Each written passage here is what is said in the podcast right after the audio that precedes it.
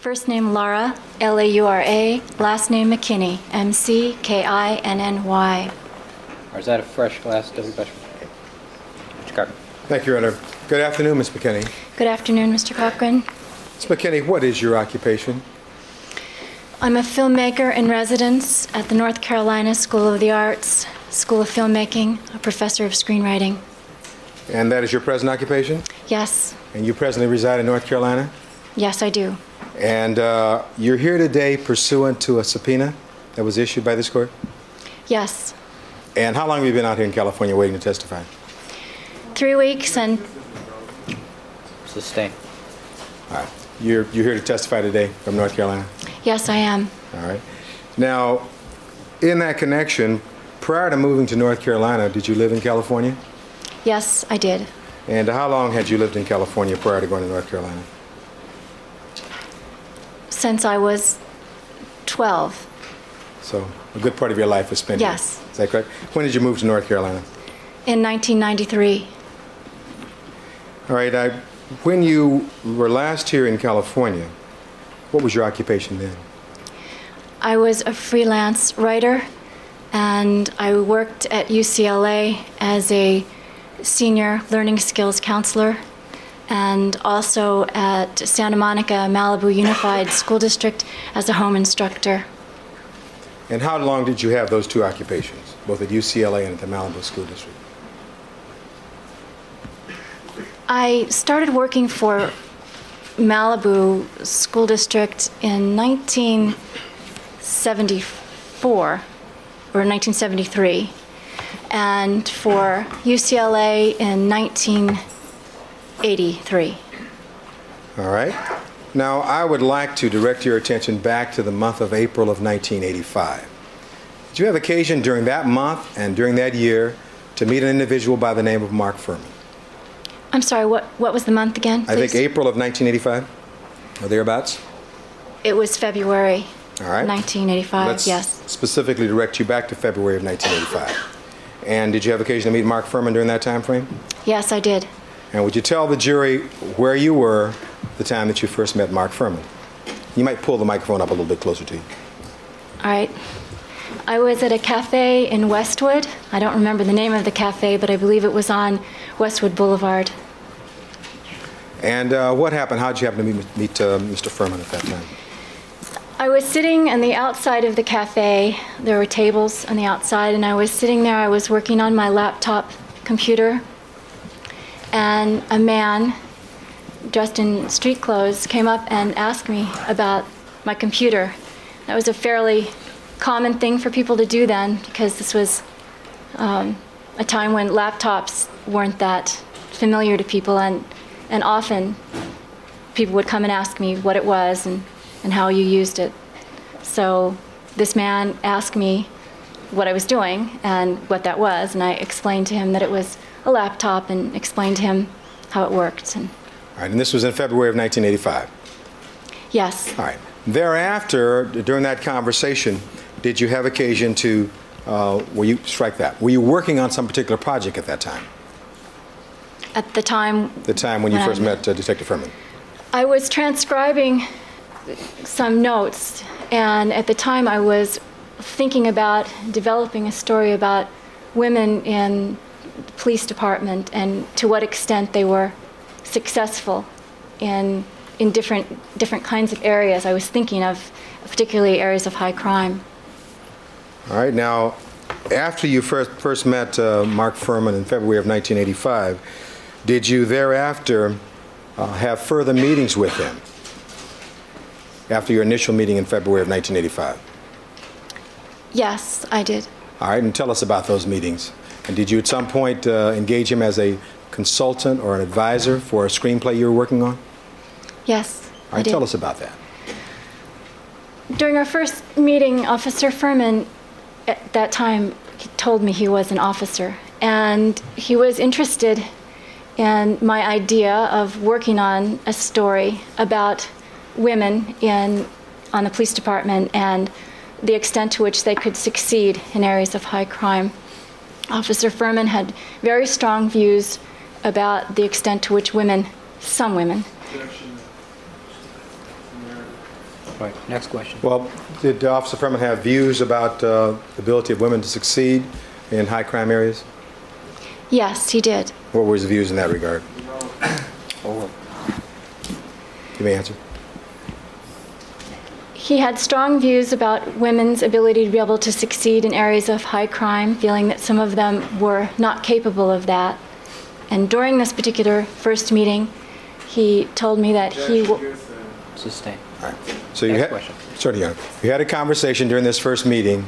Um, you were able to garner some of his views about women in law enforcement during the first meeting. Is that correct? That's correct.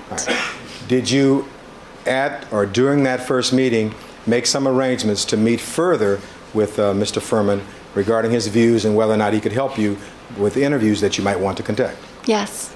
All right. Well, tell us about uh, what you did in that connection. Did you retain him at some point?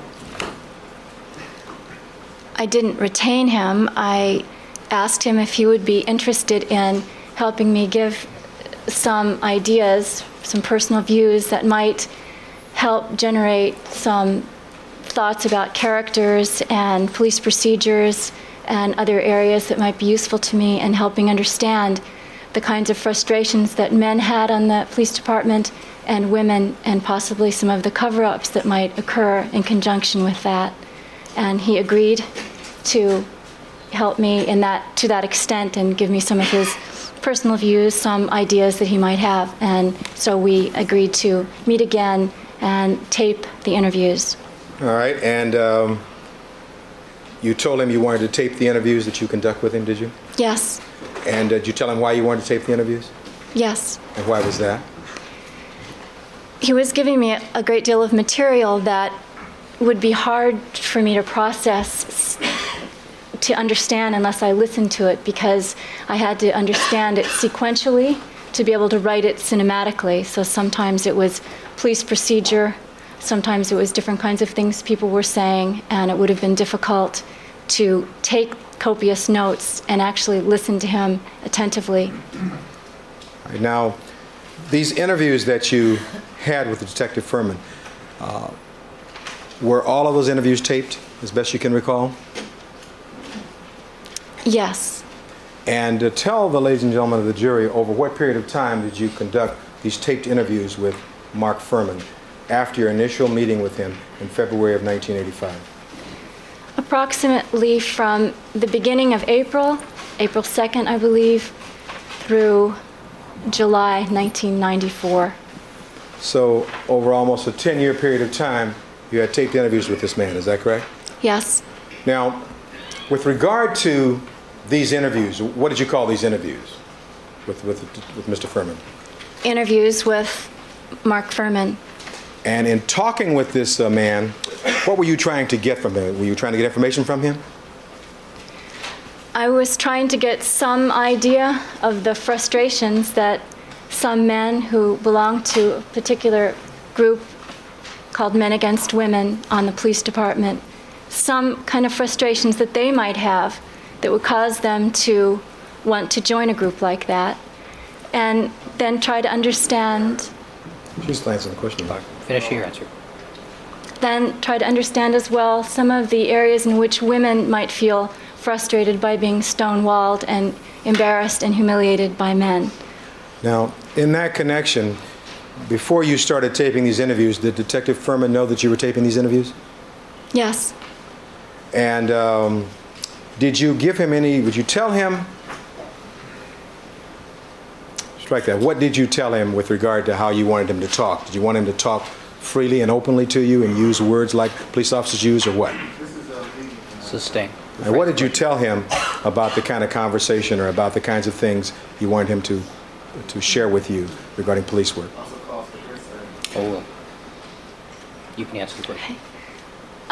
I told him that I wanted to write a fictional piece based on fact, and so it was very important to me that I have a really clear idea of what some police officers would say in a given situation, so that the instances that he would give me would be as factual and realistic as possible. You asked him to be factual and realistic, did you? Yes. Now, in that connection, after you would, uh, before you'd have a meeting with Detective Fuhrman, would you ever provide him with any questions? The kinds of questions you would ask during your actual meeting?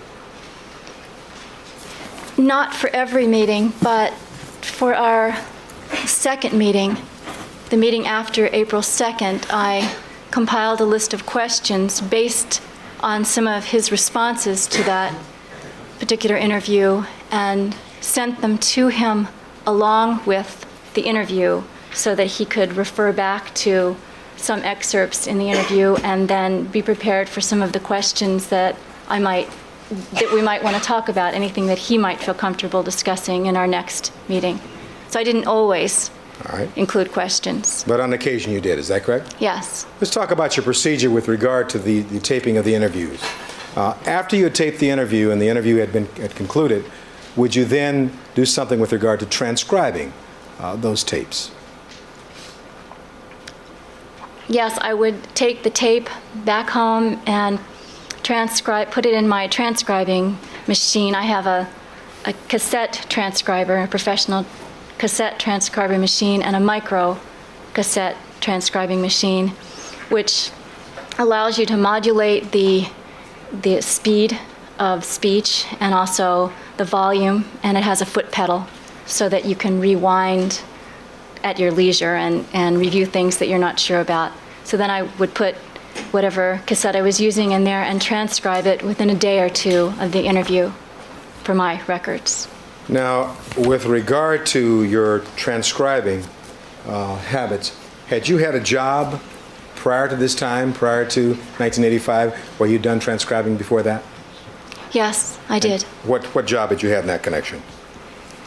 During college, I worked through, uh, well, not through college, but through a large part of it for a few years at Retail Credit Company. It's a place, was in Van Nuys, and I was a professional transcriber. So, as a professional transcriber, you knew how to transcribe at the time you set about to transcribe these tapes, is that correct? Yes, And with regard to that, did you try to get the, did you transcribe it accurately as best you could? yes, I did. And why did you want to transcribe it accurately? How would that be helpful to you? Well, again, initially, I knew very little about the police department, and I was doing other extensive interviews and research, ride alongs, lots of research at uh, the Los Angeles Police Academy. But when someone was going to be going to be telling me specific events or issues that I needed to understand clearly, I would need to take that down as accurately as possible so that I, when I refreshed my memory, the details that I would give would be accurate, so that when someone would read it or hopefully see it as a as a feature, they would know that it was an accurate, well-researched project. So it was very important for me to transcribe the interviews accurately. Did you, at the, at the outset uh, in 1985, um, was there a difference in the way you transcribed in 85 and later on, let's say in, in 1988 or in 1994? Is there any difference?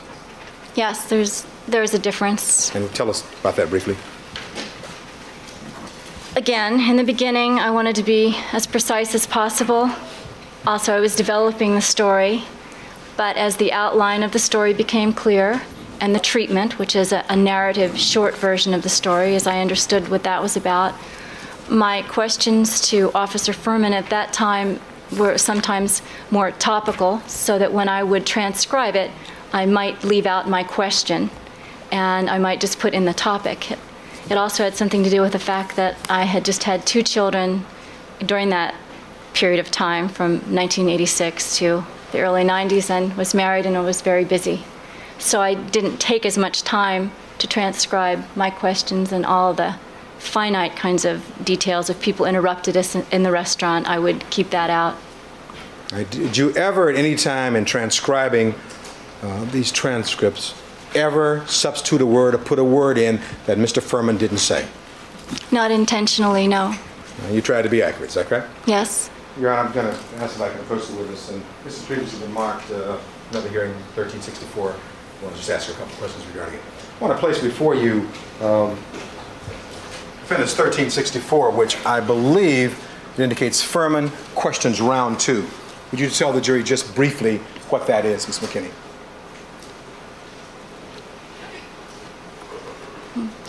This is the, an example of the questions that I gave Officer Fuhrman after our first interview on April 2nd, 1985. This is what I sent to him in conjunction with the tape transcript of that first interview. All right, now, with regard to this, um, you told us about the interviews with Mark Fuhrman. You've also told us that you're working, as a result of those interviews, on a screenplay called Men Against Women. Is that correct? That's correct. And uh, the, was a subplot of your screenplay, Men Against Women, dealing with racism at all? No, it was sexism. Uh, You were dealing with sexism, is that correct? Yes.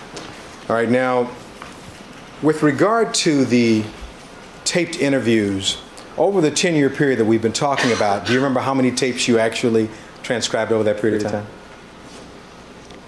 Again, please, how many tapes? How many tapes were actually transcribed? transcribed over the 10-year period? How many hours? Oh, 11 to 12 hours of tape. And uh, I presume during these 11 to 12 hours, you tried to be as accurate as possible, right? Yes.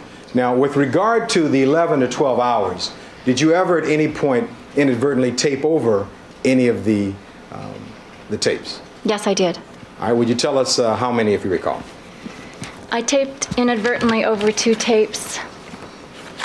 And would one of those be the first tape? Yes, one was the first. When was that? When was that first interview?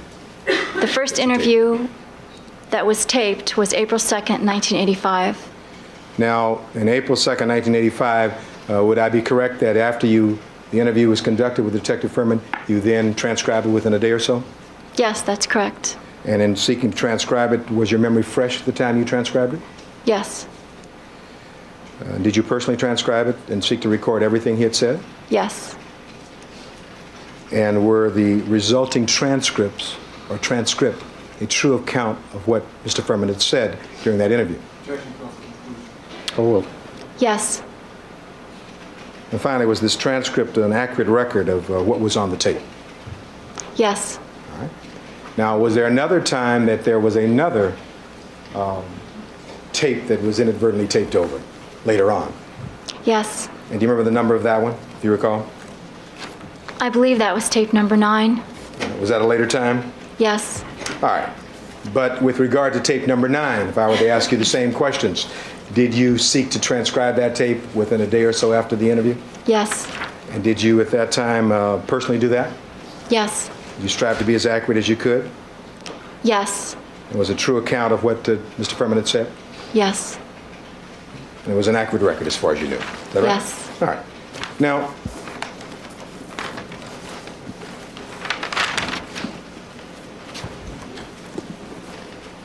the last interview you had with this man was uh, July 28, 1994?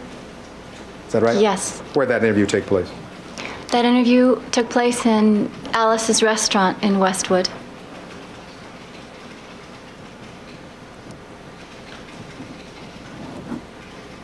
Now, during the time that you talked with uh, Mr. Fuhrman, during this 10-year period of time, did he ever use the uh, racial epithet, which I'll call the N-word, during the course of your conversations with him? Yes, he did. And in the course of your preparation of your testimony here today, can you tell the jury how many times you've counted that he used that word? Approximately 42. 42 times? Yes. And when he would use this word in the court, strike that. In what circumstances would he use this word in, in being interviewed and talking to you? Objection. Fifty-two. Oh.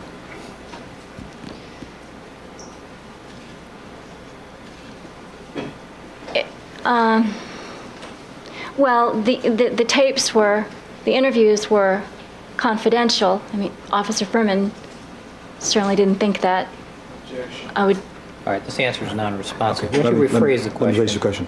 Um, Can you describe for the jury under what circumstances would he use this uh, so-called N-word? What was he talking about? Police procedures? What was he talking about? oh, I see. Um, that the word would come up in conversation when he might be talking about how an officer might deal with a suspect or a police procedural issue, or how an officer might be talking about someone in administration, just in general, normal language. Next question. All right? And when you would hear this word, these words of this particular epithet, um, would that have an effect upon you? Objection. Oh, Certainly. And what effect did it have upon you? oh, You may answer. It's a base epithet. There's no way of doctoring it up and making it sound better. It's offensive, and I didn't feel good about it hearing it. However, I was in very much of a journalistic mode and knew to be able to get the information that I needed to to be able to acquire from Officer Fuhrman, I would need to not react, not to be judgmental about hearing some of the very base, offensive kinds of things that I would be hearing. next question. All right. So you didn't agree with this use of these words, is that what you're saying to us? No, I didn't agree with the use of them. All right. But you were in a journalistic mode, so you sat there and listened to him as he, as he went on, is that right? Sustained. Well, did you say anything to him about using these words at that time? No, I did not. And uh, in the use of these words and other things during he was talking to you, would he describe his experiences in police work? Objection, call for conclusion, make May I answer? Could you ask the question again, Certainly. please? Sorry. In the use of uh, these words and during the course of the interview, did Detective Fuhrman describe his experiences in being a police officer? Yes. Now, with regard to the 41 or 42 times that he used the so-called N-word, can you describe for the jury how he appeared as he used this word? Objection, compound irrelevant, oh, foundation. You may answer. oh. You You have a question? Could you ask it again? I, I understand it I understand, but All I think. During the 41 or 42 times that Mr. Fuhrman used the word nigger, did you, could you tell us how he appeared as he did that?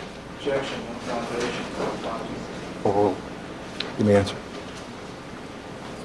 When Officer Fuhrman used the word nigger, it was in a very casual, ordinary pattern of speech. It was nothing extraordinary. It was just conversation. And did, as he did that, did you have a sense of uh, how he was using it? Objection, vague. Let me see. Did he appear to be joking when he was using that word? Rephrase the question. Well, when he, when he used the word, don't you ask, him- ask her to describe the demeanor. Yes, thank you, thank you very kindly. Would you describe the demeanor of Detective Fuhrman or Mr. Fuhrman while he was using this word these 41 or 42 times? Objection, compound. Oh, You may answer. He was using it in a, in a serious fashion. It was some, a word that apparently Objection, he felt sustained. All right, you may answer the question. Let, let me ask again, Your Honor. Can you describe, and I want you to paint a word picture for the ladies and gentlemen of the jury, of how he appeared when he was using this word these 41 or 42 times that you recall? Your best description. No vague, no foundation. Oh, You may answer. When Officer Fuhrman used this word, it was in conjunction to many of the things we would be discussing, and it was in a, a serious manner. It was not lighthearted. It was something that he would use in normal conversation. All right, when he used this word, did he appear to you to be, was it using it in a way that was insulting? oh. You may answer that question. Was it insulting? Was oh. wasn't Go ahead. was insulting to me. The word is insulting, and and when he was using it, he was using it in a, in a demeaning, derogatory fashion. I, I, I don't know that he would think it was insulting, but I don't know that. You've answered the question. All right, you've answered the question. Did he use it in a disparaging manner? Leading, Oh, You may answer that. Yes, it's a disparaging word. He was using it in a disparaging fashion.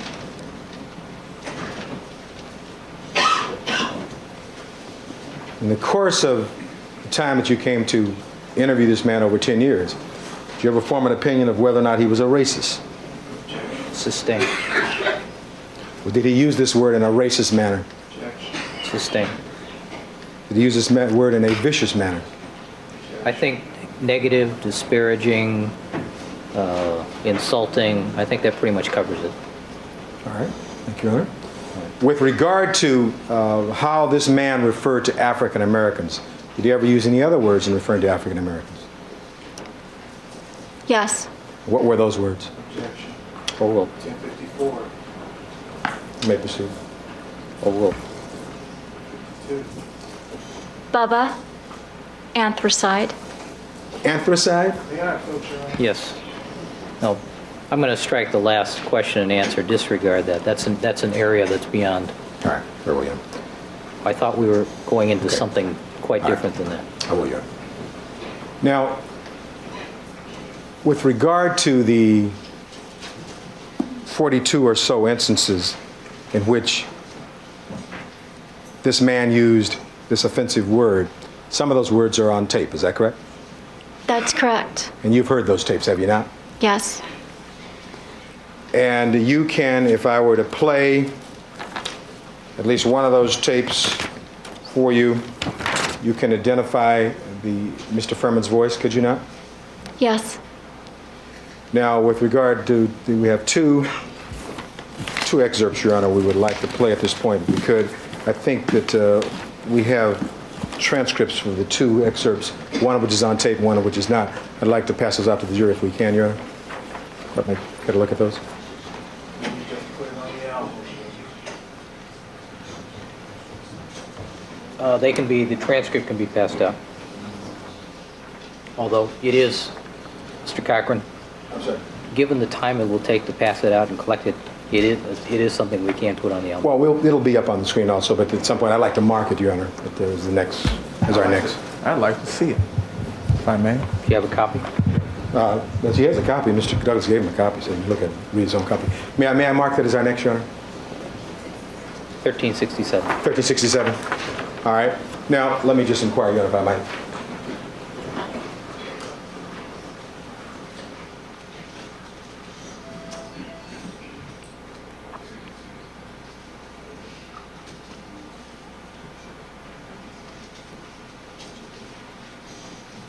I'd like to mark uh, as the defendant's next 1368 as the tape that uh, Mr. Harris will be playing.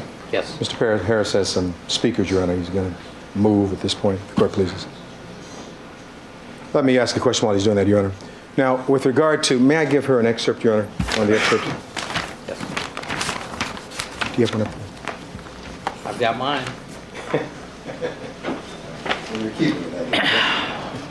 That's good, I got it. Thank you.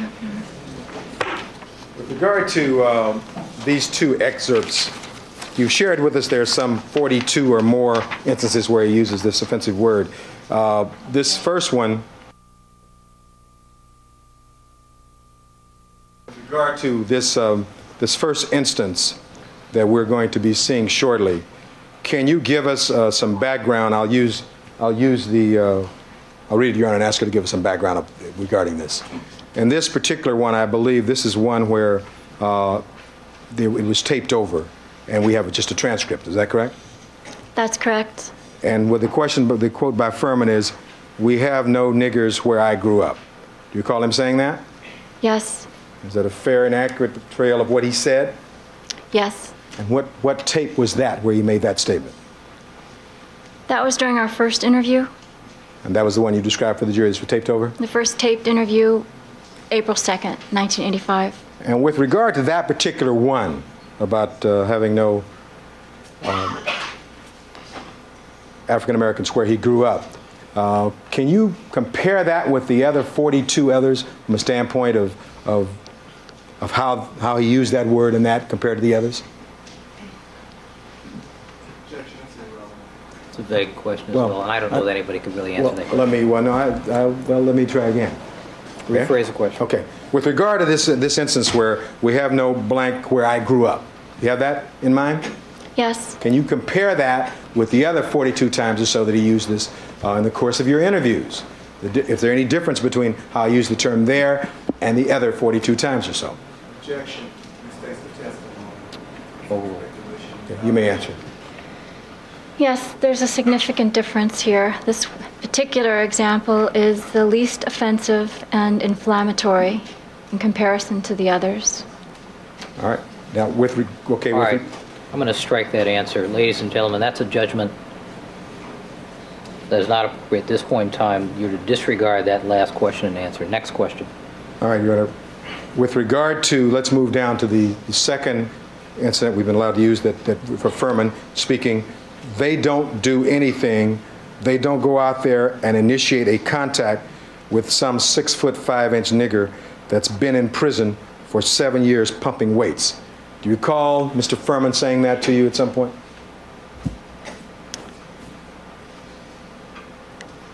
Yes, however, I believe, Objection, yes.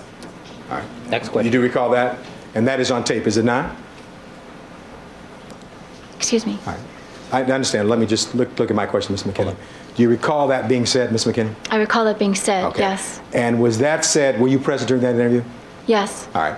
And was that an interview where you had another person present with you, a Miss Lori Diaz? yes, All right. And you were present there, is that correct? yes, And you heard Detective Fuhrman, in interacting with Lori Diaz, make the statement I just read, is that right? that's correct. All right. Is that what you wanted to tell us? Yes, that All is. right. And if you were to see these, um, hear this on tape, would you be able to identify uh, Mr. Fuhrman's voice? Certainly, And would you, I don't know if we're going to hear Ms. Diaz's voice or not, but you could identify his voice, is that correct? and Ms. Diaz's as well. Okay. Very well, Your Honor. If the court pleases, may we uh, have Mr. Harris put up the, I want to go back and ask a question regarding the first one. It's not on tape. Then we'll have Mr. Harris play that. May I have With- an op- I'm sorry, I didn't mean to. Sorry. interrupt. go ahead. Uh, May I have an opportunity to hear what they're going to play, given the possibility of other voices on the tape? No, I think we've all had sufficient opportunity at this point, Mr. Darden. May I have an opportunity earlier? With, All right, Mr. Harris, do you have your headphones available there? Yes, Your Honor, I do. All right, would you play that quickly for Mr. Darden, please?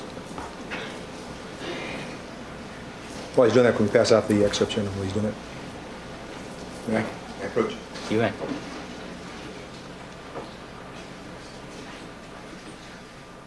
Do you have a copy for, uh,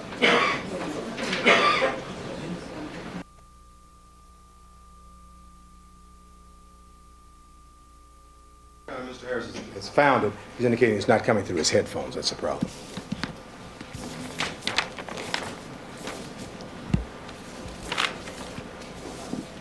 Well, I'd like to have Mr. Darden have the opportunity to, uh, we have to do this with the, without the headphones? In other words, he can't cue it up just on a system through his headphones? Is that right?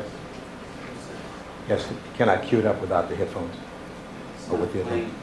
It's not playing through the headphones, is the problem. It'll take less than a minute, Your Honor.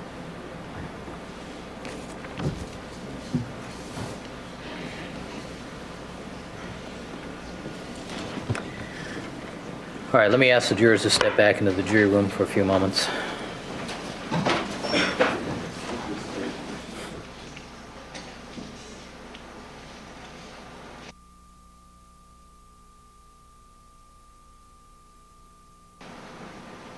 They don't do anything. They don't go out and initiate contact with six foot five. They have been in prison for seven years, compromised. All right, Mr. Darden? Do you recollect the excerpt? I believe I've heard it before, yeah? They don't do anything. All right, let's have the jurors, please. Deputy McNair. I'm sorry? 5:30. It's another foundational objection, and that is the date of that, uh, The dates are not indicated. Do ask a foundational question. Oh, I did already. This first one's, in- the first one's in April of 1985, and the second one, you know Oh, This second one, this, just this one in particular. Okay, do you know when the second one was? Yeah. Matt Prochon.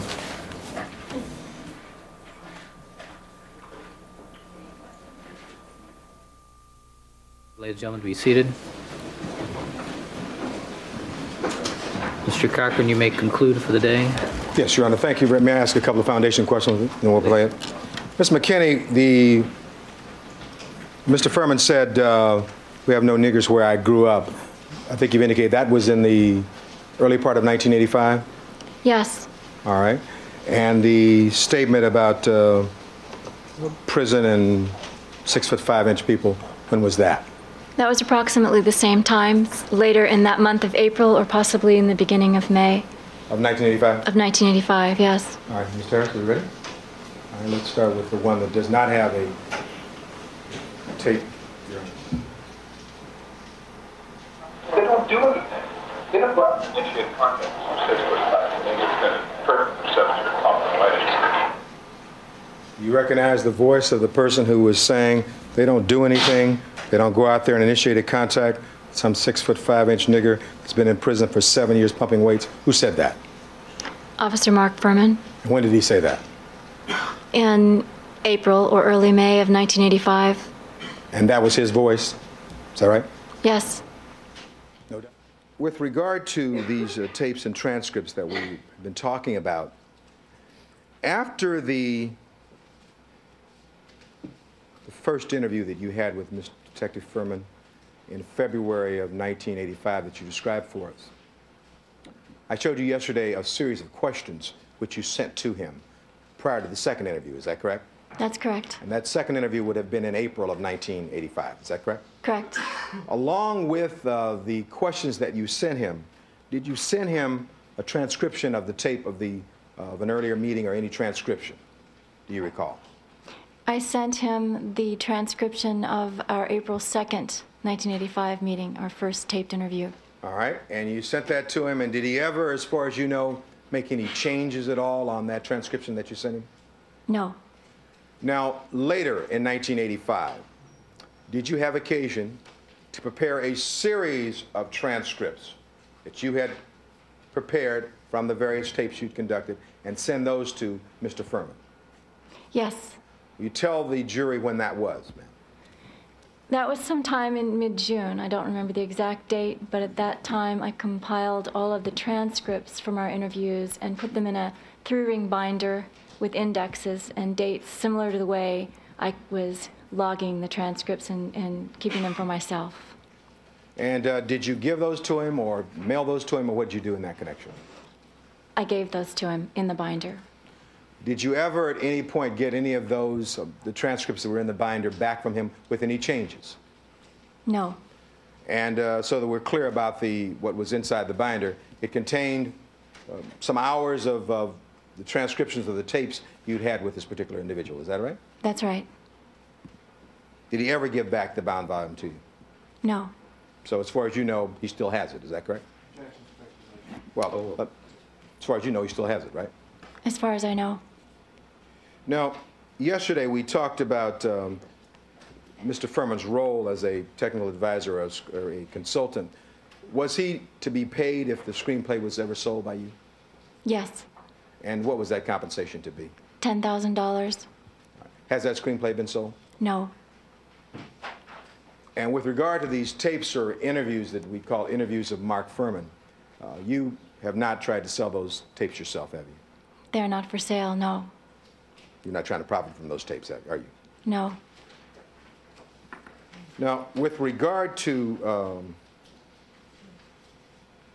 the references of the so-called N-word that we talked about, uh, we talked yesterday, and I think the two examples that we were able to play for the jury, I think you said it occurred maybe in April of 1985. Is that correct?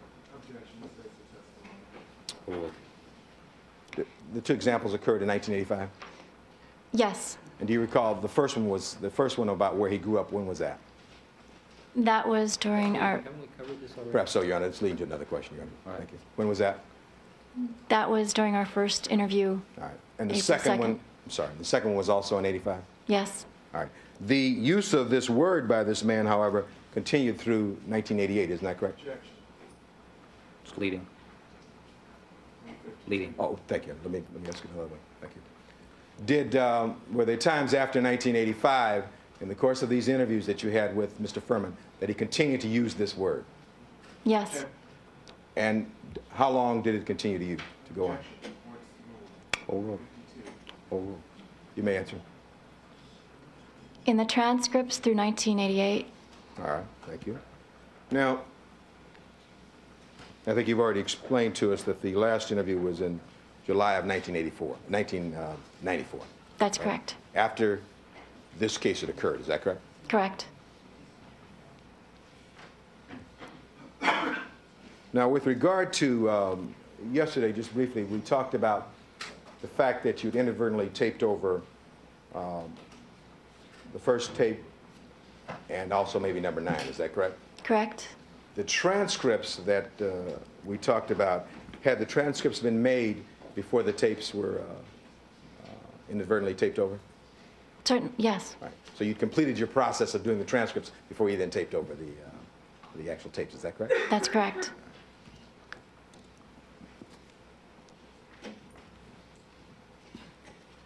Now, in these interviews that you conducted with um, Mr. Fuhrman, did you ever at any time uh, ask him to embellish or enhance what he was telling you? Objection, that is. Oh. No. In fact, what did you tell him in that regard, if anything? Oh. I told him that I wanted realistic scenarios and responses to what may happen relative to the development of the story and characters. And in talking to you, did he relate his own personal experiences as a police officer? Objection, continuation. Sustain. Well, in talking to you, can you describe what he did with regard to his personal experiences as a police officer? Sustain.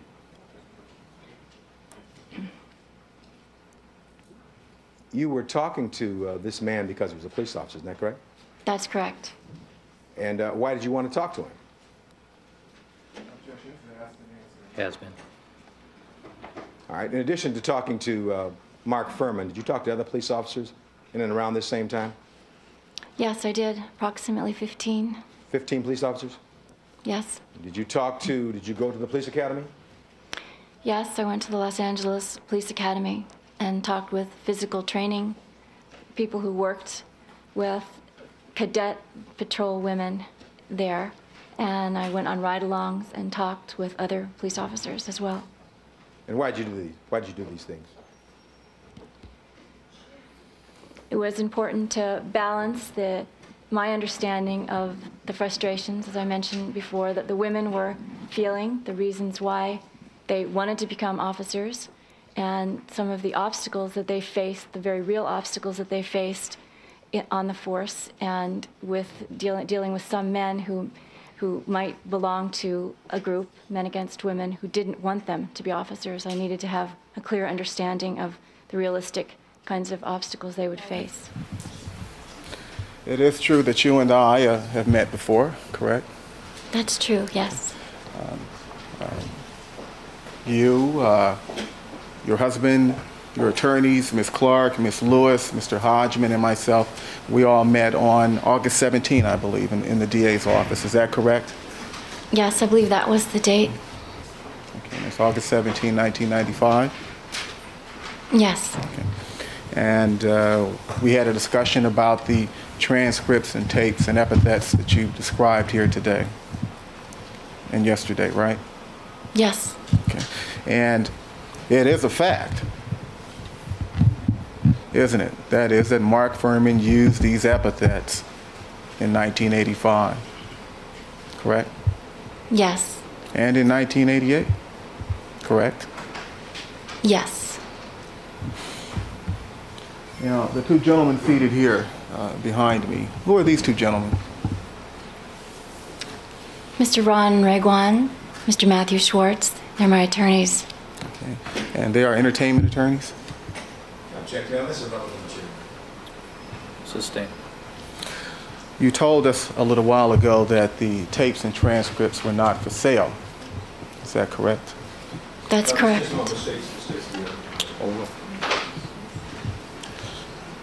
May I re-ask that uh, I think she answered the question. they are entertainment lawyers? Objection, Your Honor. Stand. Sustain. Isn't it true that Mr. Redwine and Mr. Schwartz have been uh, attempting to sell those transcripts and those tapes? Objection, Your Honor. Attorney-client privilege. Overruled. Uh, I- Objection, Your Honor, also. Objection. Overruled. Can answer the question. You can answer the question. The question is, isn't it true that they have been attempting to sell those tapes and transcripts? Yes. Yes. No, that's not true. Okay. I'd like to show you, you may have a moment to confer with counsel? Yes.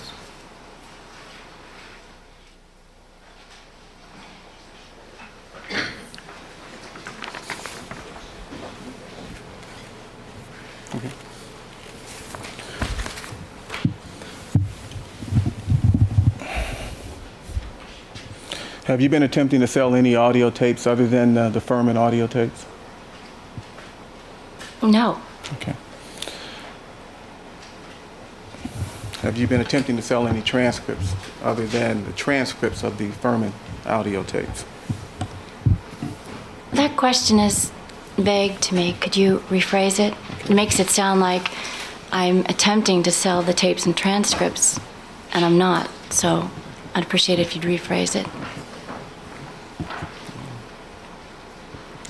What's next in order? I'm sorry. 603? People 603.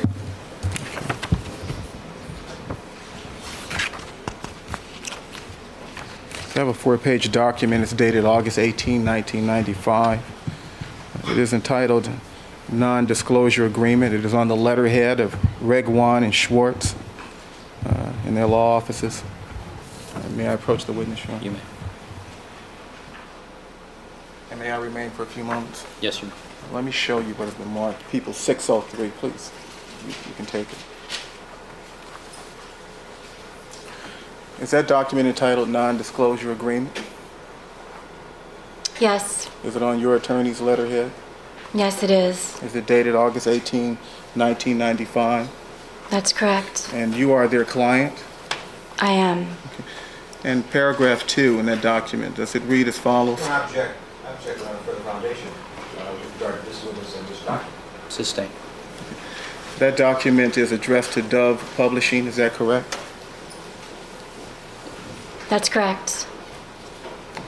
To the publisher himself, Mr. Viner? I don't know that he's the publisher. It's addressed to Mr. Michael Viner, yes. Were the tapes, the Fuhrman tapes submitted to uh, Michael Viner at Dove Publishing? No, they were not. Is there an attempt to submit them to him? Not to my knowledge, no. Look at the last page of that document, if you will. Is there a signature at the last page?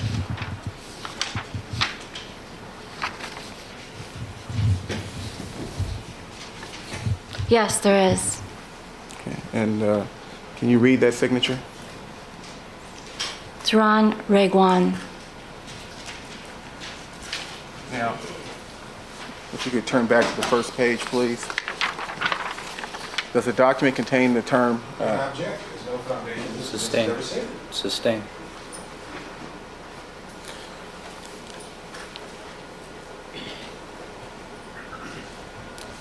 Foundation. have you ever spoken with Inside Edition? Have I ever spoken with Inside Edition? Yes. Could you define what Inside Edition is? Is that a tabloid or television show, newspaper, periodical? Uh, You're not familiar with the term Inside Edition? I've heard the term, yes. I've heard, Wait. Overruled. I have heard Inside Edition, but I would like you to define it for me, please, so I'm clear in my response. It is a television program. Have you ever, ever spoken to any representative uh, from Inside Edition, the television program? No, I have not.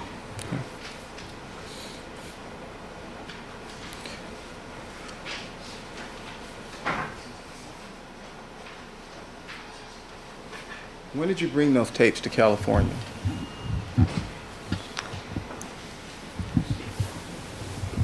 Recall the date?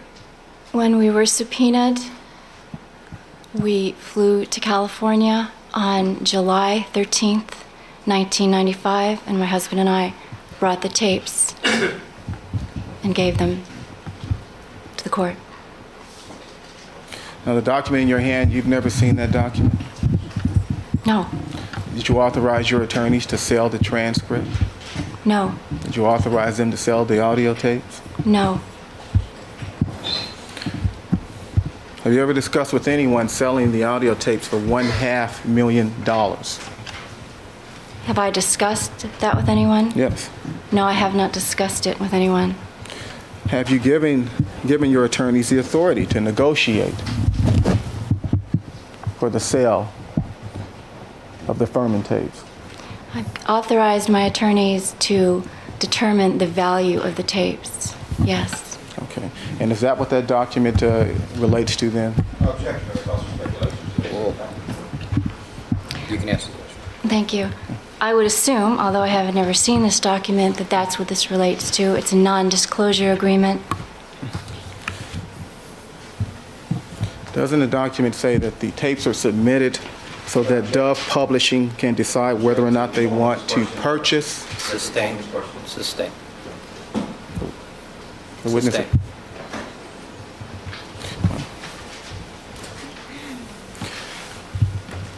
Is it indicated anywhere on that document that the tapes are being submitted to Dove Publishing so that Dove Publishing can help you ascertain the market value of the Fuhrman tapes? Objection, one of the questions, You've never seen the document. Would you ask the question again, please? Where, if anywhere, on that document does it indicate that the Fuhrman tapes are being submitted to a publisher so that the publisher can help you determine the market value of those tapes? And I object to one of that question, it's argumentative. Firstly, I have never read this document. I've never seen it. I would have to read it to be able to answer that question clearly. And um, the, the tapes and transcripts were never submitted to Dove Publishing. They have only been given to the prosecution and the defense.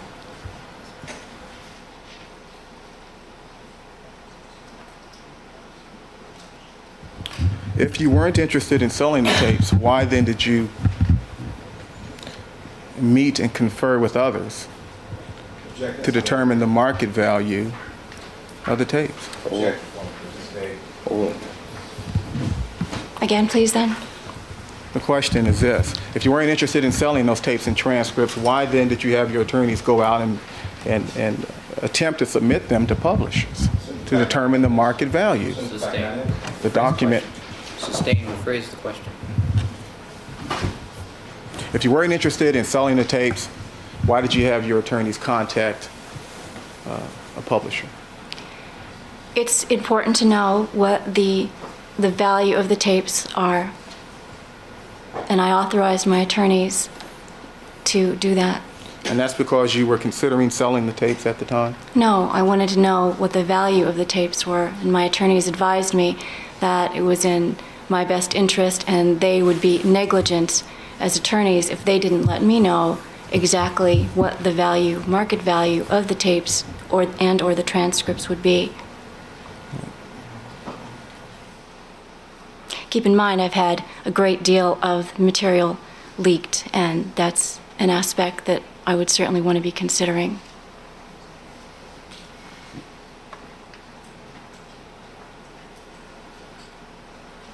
Addition to um, attempting to determine the market value of the tapes, you also had your attorneys attempt to determine the market value of your transcripts of the tapes as well. Is that correct? That would be correct, yes. I believe, I thought that's what this document was in reference to, certain transcripts, I believe you have highlighted in yellow. Was it your testimony yesterday that you were offended when you heard Mark Fuhrman use uh, that epithet? Yes, Now, when you met with uh, Ms. Clark and Ms. Lewis and Mr. Hodgman and myself um, on August 17, do you recall me asking you what you thought or what came to mind when you first heard uh, Fuhrman use that epithet? yes, I do. And you told me that nothing came to mind. Is that correct? That's correct. That I couldn't remember anything coming to mind the first time. Your question was, what was, what came to mind the first time you heard that word, I believe. But you couldn't remember what came to mind at the time.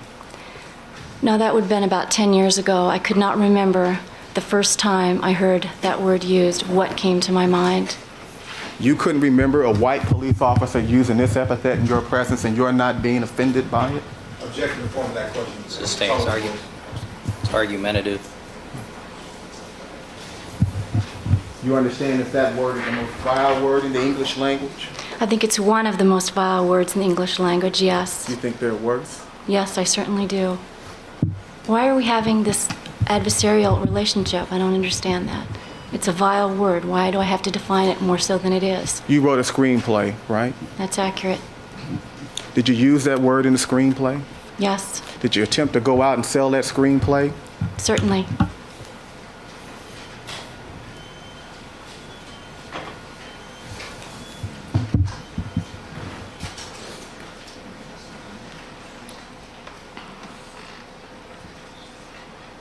Using that word in your screenplay to help make money, right? Object in the form of that question. Sustain. Sustain. Are you trying to make money off of the use of that word? Object in the form of this question. Overruled. Overruled. It's an appropriate question. When you met Detective Fuhrman, you told him that you were a screenwriter? That's accurate. And you told him that you had written other screenplays? Yes. And how many screenplays have you written up to this point? I've written about a dozen screenplays, approximately six that I would would consider that would be in appropriate shape now to be read, but I've written about a dozen screenplays, more treatments, synopses. And how many screenplays did you tell Fuhrman you had written when you first met him? Well, assumes the fact not evidence, she told me. Sustain. Did you tell Detective Fuhrman how many screenplays you had written uh, when you first met him? I don't recall telling him how many screenplays I had written, but it could have come up in conversation that I had the year before won a, an award for a screenplay through the Writers Guild of America East Foundation. That could have come up. Um, do you have to be a member of the Writers Guild to, to win that award? No, you don't. Are you a member of the Writers Guild? No, I'm not. You've had one screenplay published or made into a film? Have I had one screenplay made into a film? Yes. No. Have you had any made into a film? I have had short pieces filmed, yes. Okay. You had a short piece called The Painter. Yes, I did. Okay. And who made that into a film? That was directed, produced by Playboy Productions. And who directed that film? Daniel McKinny. Your husband? That's correct. And this piece was a, was what? A sort of soft porn kind of a, a piece? This is not relevant. This is not relevant.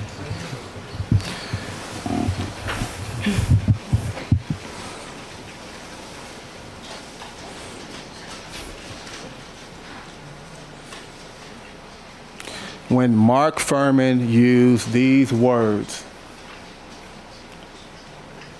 in your presence, why didn't you just tell him to stop? You're not objecting in the form of that question. Object in the form of that question. Overruled. Argumentative? Overruled. For the same reason, I didn't tell him to stop when he told me of police procedures, cover ups, other information that I felt were important for me to have a clear understanding and context of this material that I was writing.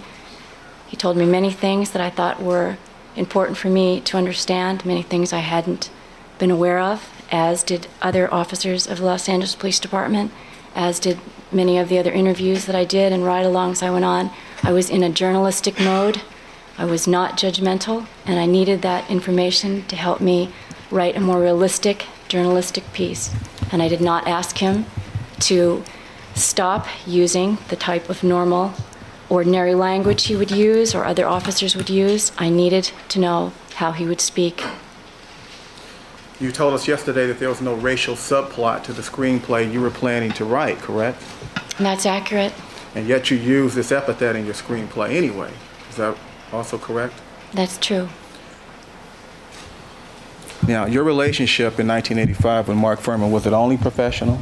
Object, yes. I'll the chair. Overruled. He was, it was a pers- pre- pres- I'm sorry, it was a business relationship. He was a technical advisor for the screenplay. And that is it? Yes. About cover-ups uh, a few minutes ago. Is that right? sorry, again, please. Did you mention the term cover-up a few minutes ago? I did, yes. And what you were alluding to at that time was a discussion you and Fuhrman had as it related to women police officers. Is that correct? You object to, object to that question? Is that correct? Again, please, I'm sorry. And what you were alluding to was a conversation you had with uh, Detective Fuhrman as it related to female police officers and the LAPD's recognition that female police officers did not perform well in violent situations. Is that right? Object to that, object to that question. Overruled. Some LAPD officers, and also in relation to police procedural cover-up issues that I needed to know about. Do you recall during our, our August 17 interview that Ms. Clark asked you specifically what you meant uh, when you used the term cover-ups? No, object to that, Your Honor. Overruled. Yeah, I do, I, yes, I do remember us discussing that. Okay, and do you recall her, uh, strike that, and do you recall telling her that what you were referring to were cover-ups in terms of the LAPD's recognition and cover-up of the fact that female officers did not perform well in violent situations, or words to that effect? I don't know if it was Miss Clark or Miss Lewis who made that comment. It was one of them. Okay. But that was basically your response to them at the time? Yes. Okay. Now, you asked a moment ago uh, why we were involved in some adversarial relationship. Do you recall asking that? I felt that you were, I don't feel adversarial towards you, but I felt that there was something negative coming from some of your questions, yes. Okay. You didn't stop him the first time he used the epithet, Your correct? It has. Okay. Well, you didn't stop him the 20th time he used the epithet, That has not. Overruled. correct? That's correct. You didn't ask him the 40th or 42nd time that he used the epithet, correct? I didn't abridge his dialogue or conversation during an interview, no. Given the fact that you've included this epithet in your screenplay, do you, do you feel that it's appropriate under some circumstances to utter or use this word? Your Honor, object to form this. Overruled. Form that question. Overruled. Do I personally feel it's appropriate? Yes. No, I don't. Why then include it in a screenplay, a screenplay that you intend to make into a movie? Because it's reflective of a particular officer's or officer's dialogue, feelings at a particular time. It's representative of what would be said. That's all I have. Mr. Cochran?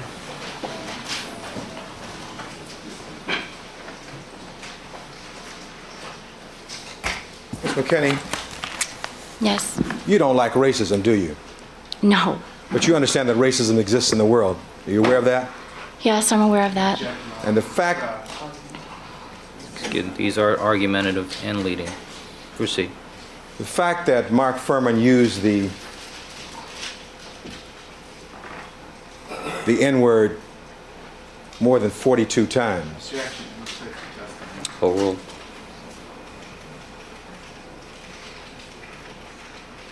That make you agree with him when he's using those words?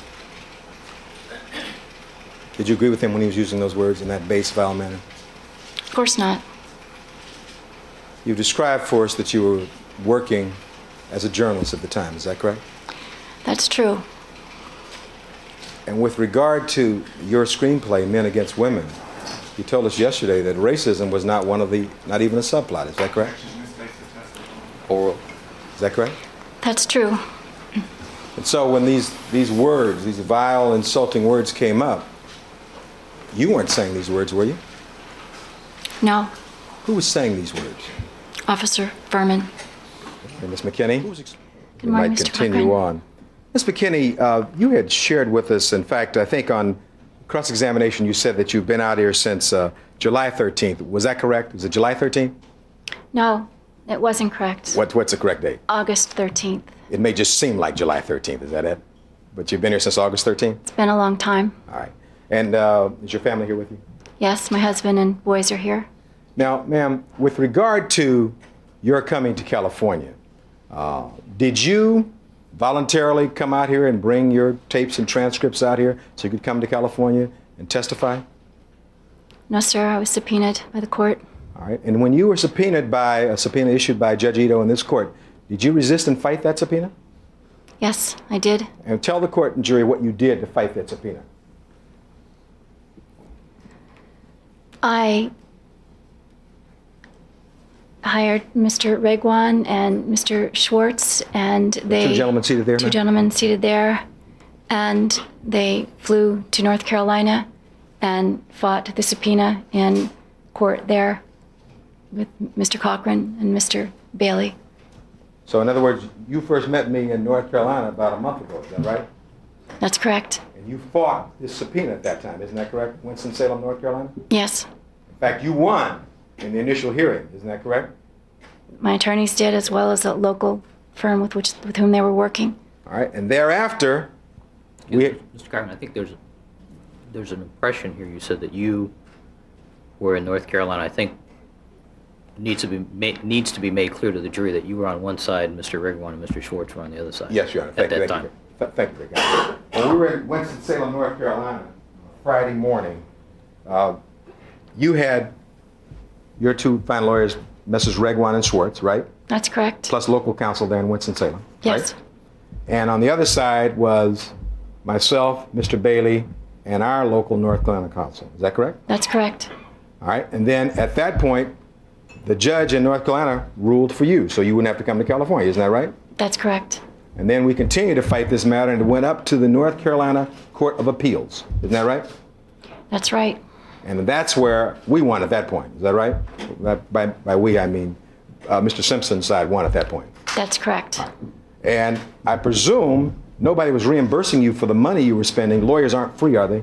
Objection, irrelevant. Well, nobody was, in other words, nobody was helping you pay for these lawyers you had back there, were?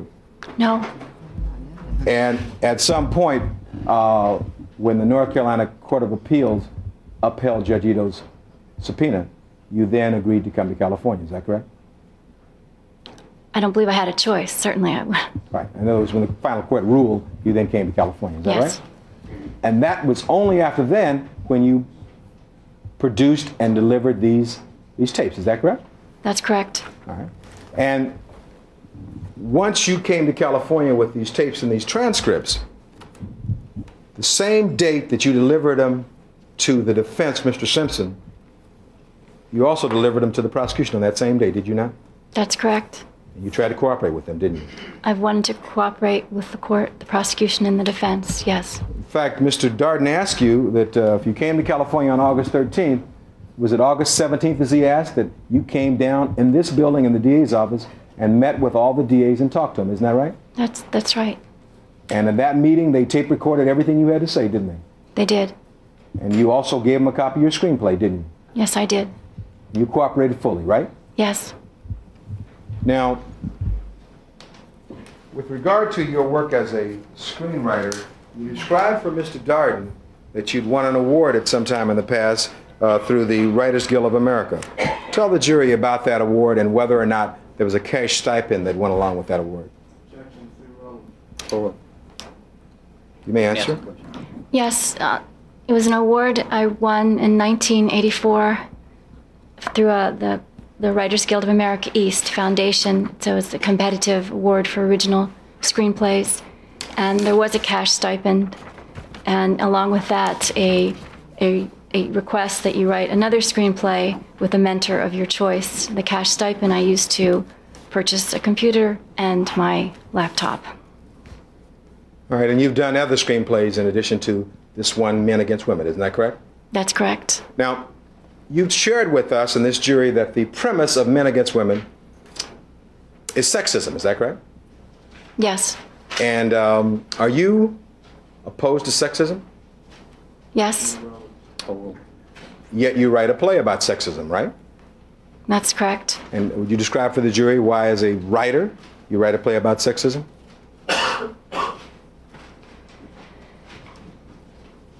It's a topic I wanted to explore from the man's point of view and a woman's point of view to try to understand better why some men would be so upset by what they felt as the incapable uh, abilities of some women in areas of high crime that they would form an organization called Men Against Women and, and be a part of that, and why some women would be upset with some of the things that men were doing and, and making it difficult for them to perform their jobs, embarrassing them or humiliating them.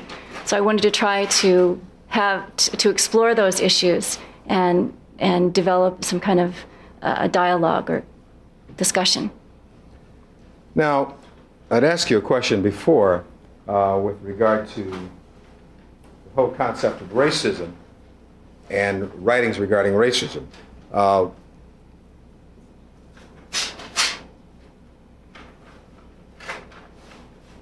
during the time that you, 1985, when you first encountered this man, uh, Mark Fuhrman, um, you described for us, I believe, that you were employed at UCLA uh, working with Terry Donahue. Is that correct?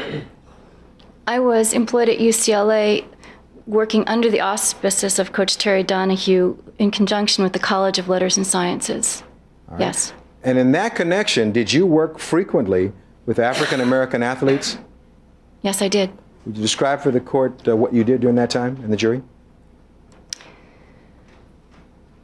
The uh, N, uh, sorry, the NAA, what the National Association. Sorry. what- NAACP? No, not the NAACP. It's a college. Uh, NC2A? Uh, yes, NC2A. Thank you very much. NC2A. That was alphabet organization. Okay. Right. NC2A? yes, Okay. had demanded that athletes be studying courses in their field of expertise and not taking any class. So it was incumbent upon the athletic department in, during that period to hire educators who they felt would be able to work with athletes who, they, they, who were high risk athletes, athletes that they felt might need extra counseling, extra tutorial time, and extra times of understanding time management and study skills.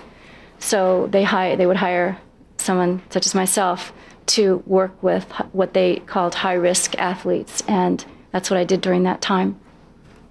And would some of these high risk athletes be African American youngsters? In the beginning, they were, yes, And did you interact with them on a daily basis? yes, You enjoy that work? very much. Now, you were asked some questions about a document that Mr. Darden marked, and the top of it is called Non-Disclosure Agreement. May I approach you? Honor? You may. And uh, do you know what a non-disclosure agreement is, uh, Ms. McKinny? Generally? Generally, I do. And What is it? I've just recently learned what a non-disclosure. Um, it's an agreement that you would give to another party, and what it does is ask them not to discuss the material, not to show the material, not to copy the material. They cannot disclose or talk about the, the product or the material to anyone else. As I Is understand that accurate? That's my I think- understanding. I think so. Uh, As I understand, the letter that I placed before you, August 18th, 1995, from Mr. Michael Viner, uh, addressed to Michael Viner from your lawyers, you had never seen that before Mr. Darden uh, showed it to you. Is that correct? That's true. And uh, with regard to, since you came to California, have you at any time ever authorized anyone to try and sell these tapes or screenplay? Strike that. These tapes or transcriptions. No, And uh, with regard to your lawyers, did they at some point tell you there would be malpractice if they didn't try to find out for you what the value of these tapes and tr- transcriptions were? They tell you that? yes, they did. And did they try to find out the value of these tapes and, and transcriptions? Yes. All right, Mr. Carpenter, you need to stand there No, because no. you're blocking door number seven there. Uh, Thank you. Now, thank you. Now, in that connection, even though you've now found out the value of these items, and I won't ask you what the value is, you still have not tried to sell these, have you? No, I have not. What you do want to sell is your, is your screenplay, Men Against Women, isn't that right? Yes, that would be lovely. That's what you want to do, isn't that right? yes. All right. Now, ma'am, you mentioned uh, response to one of Mr. Darden's questions about um, specific cover-up as relates men against women. Um, and I want to ask you, uh, in that regard, uh, what did you mean when you talked about um, cover up as relates to men against women in this um, screenplay that you ultimately wrote? Can you tell us about that?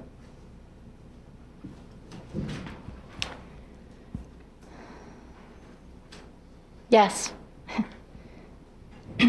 One of the reasons why I was discovering that some women were having a difficult time being accepted into the police department in certain male circles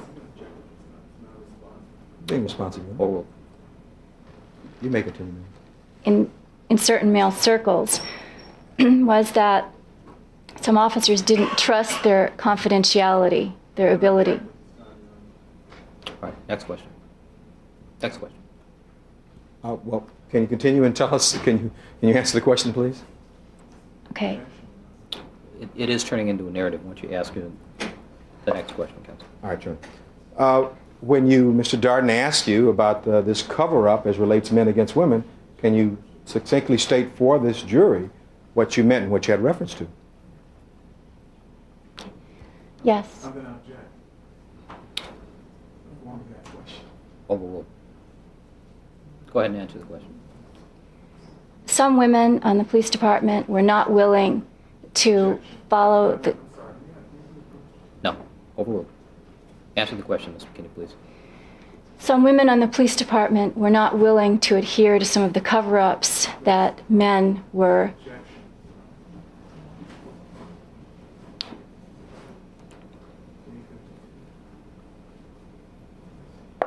Ask another question. Well, you said that some women on the police department were not willing to hear. Your Honor, may we approach, please? This is not the topic, Counsel. Let's redi- let's redirect it back into that topic. All right, Your Honor. Uh, With regard to this uh, subject of cover-up, can you tell us uh, what you had reference to, uh, specifically in the area that Mr. Darden asked you about cover-ups as relates to women and men on the Los Angeles Police Department? Objection, the question is vague. 352. Ms. McKinny, we're speaking about the specific topic about the controversy about women as police officers in areas of high violence or high crime, the topic of your book. Right. Okay.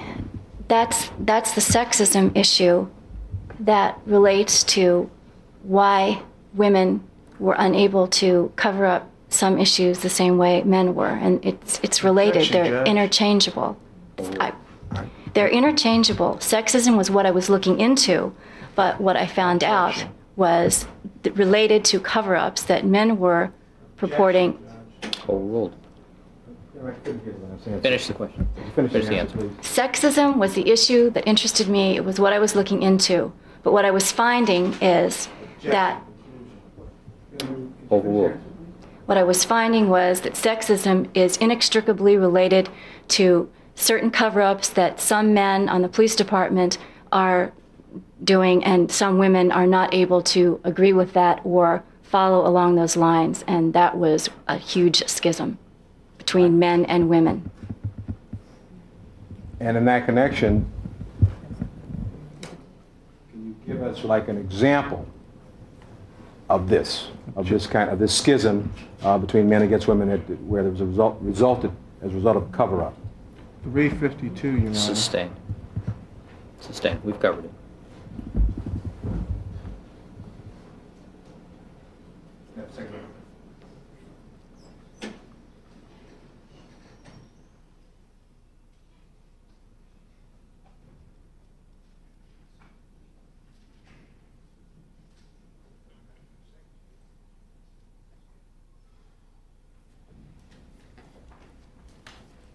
I want to ask another question in this regard, Your Honor. Did uh, Mark Fuhrman ever explain to you why he wouldn't trust a woman uh, in this, from a standpoint of cover-ups? Sustained. It's not relevant.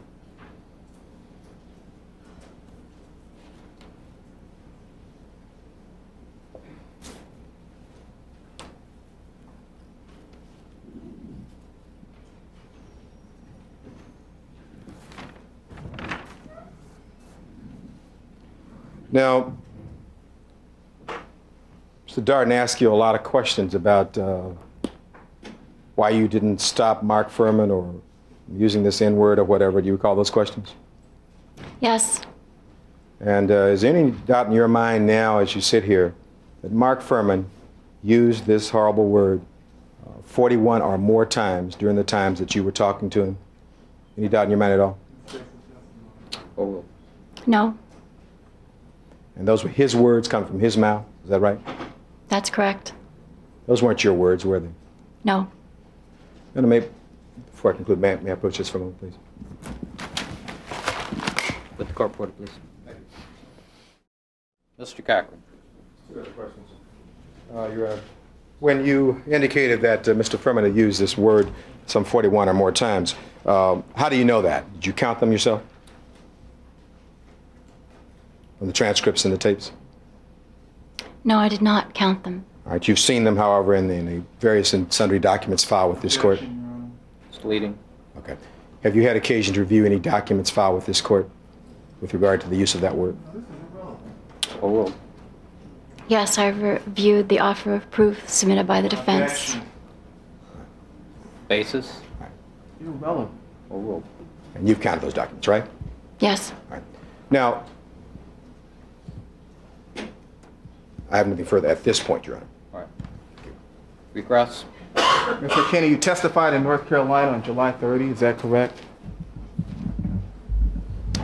Um, I don't recall the exact date. That sounds, Would it refresh your recollection if I showed you a transcript?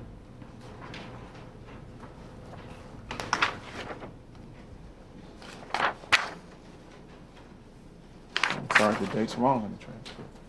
In any event, are you aware that the DA's office attempted to subpoena these tapes from your attorneys on July 14?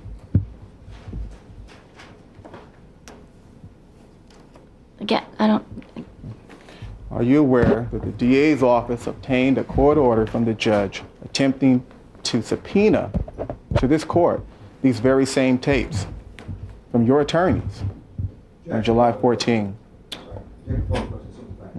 Overruled. no, Are you aware that on July 10, the DA's office uh, addressed the court and advised the court of the existence of these tapes and sought guidance from the court in terms of recovering these, these tapes? on July 10th, Yes. the D, uh, again, please. Yes. And did what? Could you t- say what you did again? We went to Judge Ito and told him that we heard of the existence of these tapes and we asked the court for guidance and help in obtaining these tapes and causing them to be delivered to the court. No, I'm not. I'm not aware of that. Just so it's clear, when was it that you authorized your attorneys to um, contact media entities, entities to determine the value of the tapes and transcripts? Rephrase the question. Uh, When was it that you authorized your attorneys to contact any entity or any person or any organization or any business or corporation? I don't recall a specific date that I authorized my attorneys to do that. Do you recall which month? Which month? Yes. It would have to be July or August. Well, do you know which one? No, I don't. Okay. Was there any contact with the National Enquirer What's the, by your Rephrase attorneys? Did you have your attorneys contact the National Enquirer? I don't know if my attorneys have contacted the National Enquirer. They may have. I don't know. Okay. Did you have your attorneys contact uh, media entities outside the, the United States? I don't know. We were we were contacted by people I didn't even know, and my attorneys would relay that information to me. So I don't know if, for instance, the National Enquirer would have called my attorneys, or or who would have contacted them. Thank you. That's all. Mr. Cochran. I presume there's been a great amount of interest in these tapes and transcripts by a lot of the media, isn't that correct? That's correct. But you refuse steadfastly to sell these tapes, isn't that correct? That's correct. And you've even sent some portions of these tapes to Mr. Mark Fuhrman, isn't that correct? Back in 1985 or earlier? Yes. Thank you very kindly. Nothing further at this particular point, Your Honor. Mr. Darden. Did you say? Excuse me. Then. Did. I'm sorry. I'm, I'm asking a question. Right. Mr. Darden. You said you sent tapes to Mark Fuhrman? I Mark sent Fuhrman? transcripts Okay. to to Mr. And Fuhrman. with regard to the tapes and the transcripts, uh, who owns those tapes and transcripts? You or Mark Fuhrman? I assume I own them. They're my tapes, my transcripts. You have made these tapes and these transcripts available to Mark Fuhrman and his lawyer. Isn't that correct? Oh. Isn't that correct? Yes, as well as to anyone else who's asked. And the others who've asked can go to your lawyer's office and listen to these things, right? Anyone who has standing who's asked. Some standing like an LA agency or whatever. Commission, LAPD, yes. All right. Thank you, Rick County. The LA Police Commission has come over to take a, to take a listen to these tapes?